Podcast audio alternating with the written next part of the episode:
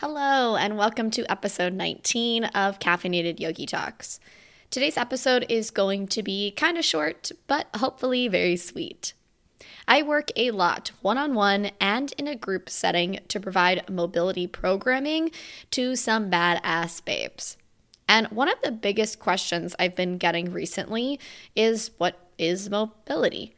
Or sometimes people think they know what they're going to get, and then they start working through mobility and they're like, uh, I was not expecting this.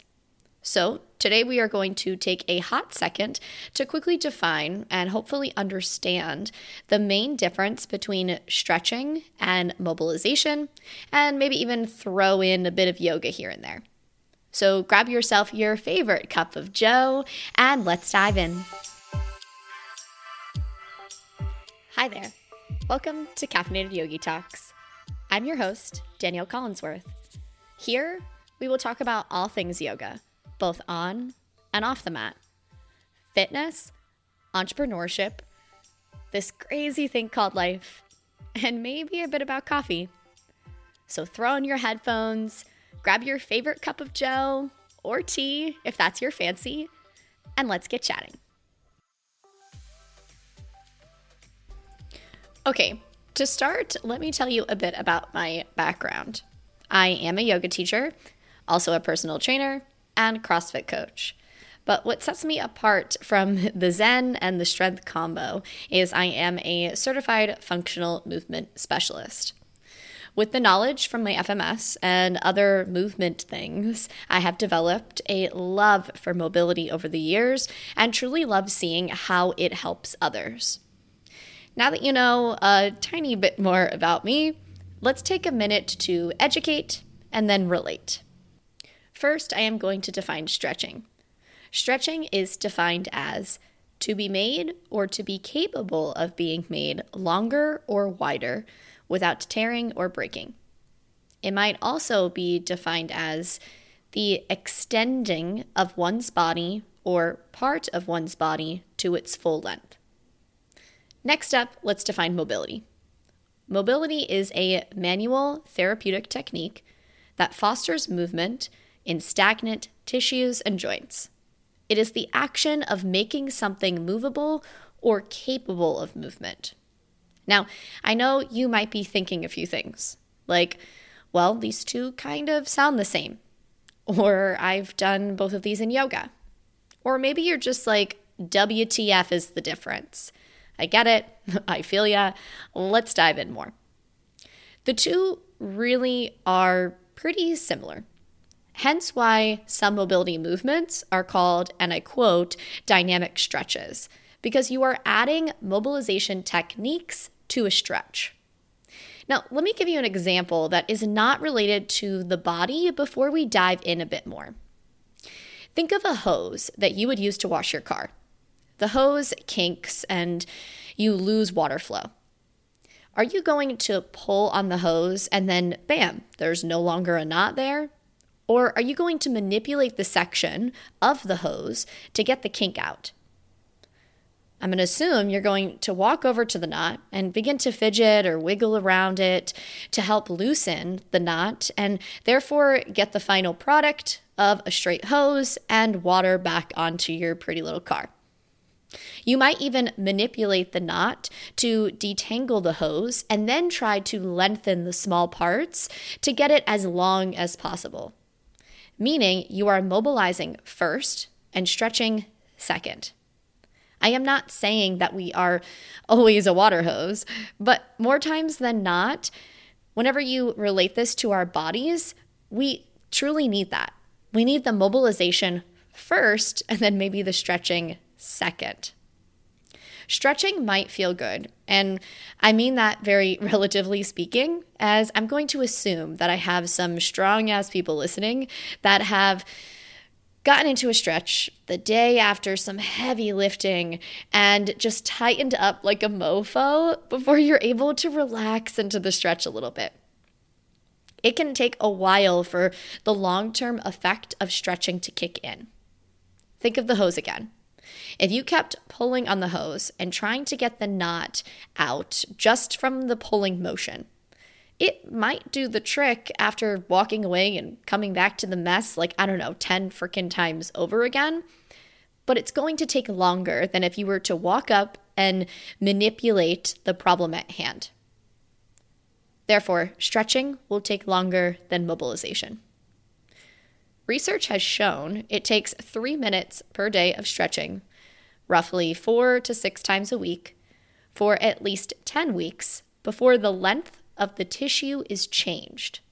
Whereas tissue mobilization techniques can be performed for three minutes a day, for two to three times a week, before there is relevant change in the tissue. Now, please note too that both of these examples, or this quick little stat, if you will, this is talking about one part of the body. So I'm not saying that you need to stretch for three minutes or mobilize for three minutes and then, bam, no matter what, with either technique in 10 weeks, you will get there. I'm instead saying that this might be relating just to the wrist. Like maybe we're just talking about the wrist. And are you stretching the wrist or are you mobilizing the wrist, right? I'm not saying three minutes for head to toe. Let's also understand that stretching is not bad. For some, myself most definitely included, a good few stretches before bed is a true game changer to a lovely bedtime routine. And if you just listened to the last episode, you know that sleep is slowly becoming my jam. And please note, I am not saying that you should never stretch. If I was, to be honest, I would be a pretty shitty yoga teacher. Which leads me to the thought of yoga. Within yoga, you work to strengthen the body, specifically the really small muscles that a lot of weightlifting and HIIT style workouts just cannot touch. And something to add in here that I did not mention before Another thing that makes the process of mobility and stretching different is that core activation is 150% needed with mobility work, and with stretching, not so much. Anywho, yoga also challenges your balance, physically and mentally. It strengthens your breath, it stretches the muscles, and sometimes incorporates mobilization techniques. For example, if you are in a vinyasa class, or you'll probably see it on a schedule titled something like flow, your instructor might have you move back and forth from a low lunge to a half split multiple times. Those poses, mixed with the movement back and forth, is a very basic example of mobilization. Your instructor might also have you hold one or both of those poses for a long period of time, which then incorporates the stretching piece. Some mobility practices are easy to add into a yoga class or to a stretching session. However, others not so much. For example, a prone thoracic band pull. For this exercise, you would tie a band onto the rig or something sturdy if you're at home while laying on your belly. You would then work on pulling the band towards the ground while keeping the chest lifted. The band is typically strong enough to assist, but not so strong that it would pull an athlete to thoracic extension. The athlete should think about like articulating the movement through each vertebra. Now, in a yoga class, you might work towards engaging the same parts of muscle by having your arms overhead and doing a Superman style lift while laying prone on the ground. It is similar. It will help activate some of the same things, but not all of the same things. So now that we have a basic understanding of stretching versus mobility, you might be wondering which one you need. well, guess what, folks? You probably need both. Let's pick on running for a hot second. If you have a tissue length limitation that affects your required range of motion for running, think tight calves, hip flexors, low back, etc., then stretching is appropriate. But the key thing to recognize and understand is when the stretching should occur. Maybe a tiny bit of stretching pre run, but get most of those longer stagnant holds in post run. Rather than stretching for 30 minutes to get your body all loosey goosey, a muscular warm up so you feel loose and flexible while incorporating mobility exercises is a better way to go. These dynamic movements change the perception of the muscle rather than the length, causing you to feel more prepared for the run. Sometimes you'll hear people say that this is a way to trick your central nervous system. And I agree ish, right? So, some examples of movements that I would recommend before going on a run, and let's say we're talking like three miles, which I know some of you might be like, ugh, that sounds awful. But realistically, guys, that's not that long, okay? If you have a tight hip flexor or low back pain, you might love the pigeon stretch. Cool, do a pigeon stretch before, that's fine. But we're not talking about this long hold here, like less than a minute to get both sides in and then keep on moving through. We want to warm the body up. A long jog as you're focusing on your foot pattern. Moving your way through some lunges focused on pelvic tilts and then maybe even some jumping lunges moving into Cossack squats, and then maybe going from a Cossack squat all the way up to standing and you hug the knee into chest. These are different mobilization techniques that are going to physically help prepare the muscles, not necessarily just trick your central nervous system. Lastly, maybe you aren't looking for what you need before or right after your lift, workout, run, etc. But instead, you are just wondering how you should add mobility and stretching modalities into your regular routine during other times or on your days off. And my best form of advice here is to get a coach. Now, some of you might have rolled your eyes as you're thinking I'm trying to be all sales like, but I'm actually just trying to give you the real damn truth. Think of it this way you have a toothache, you go see the dentist.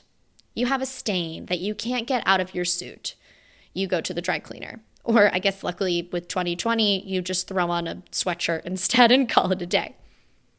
You need to check in with your furry friends. They're not feeling the best. You take them to go see a vet. If you are looking to actually get your body moving like butter, why would you then not reach out to a professional? And if for some reason that does not resonate with you, my next piece of advice is to just start somewhere even if it is 10 minutes throughout the whole entire week, because that is 10 minutes of work that your body didn't have before. That is 10 minutes working on your tin man like self as we then give it a little bit of oil. Mobility is a piece of the caffeinated yogi that I am oh so freaking passionate about. I have been working in this field for years, and I honestly only grow to love the process more and more as time goes on. If you are looking for any very basic free mobility techniques, I definitely recommend you go check out my Instagram, which is at Danielle the Yogi. The cool thing with IG now, if you are not familiar, is that there are uh, little guides section and I have a mobility section. So I have some, they're very corny, but uh, very easily accessible, easy to do, very quick mobility techniques. And I try to pinpoint just like one part of the body as we go through them. Before you go, one quick takeaway stretching is good, mobility is good. They are different, and you need both. Even if you think you don't need both, you are wrong. I'm sorry, you do need both.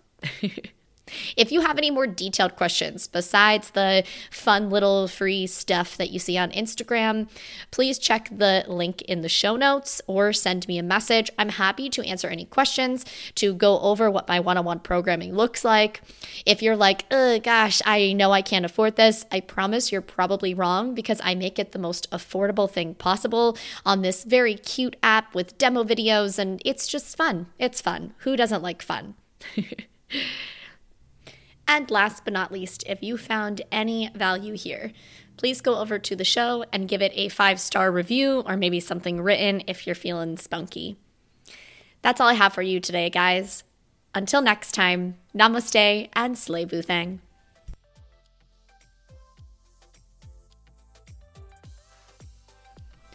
Okay, wait, there is a little bit more. I've heard of others doing this on podcast, and I kind of think it's cute, so why not give it a try? As I said earlier, I promise I'm not trying to make this episode sales like. This is simply a question that has been coming into my inbox, and I wanted to take a moment to address it. However, I do truly appreciate you listening and sharing my podcast with others. And I want to simply say thank you. Peep the show notes, click that link if you are interested in one-on-one mobility and or strength programming with yours truly. Use the code POD10 to save a few buckaroos. Thanks guys. Until next time, for real this time. Namaste and slave thing.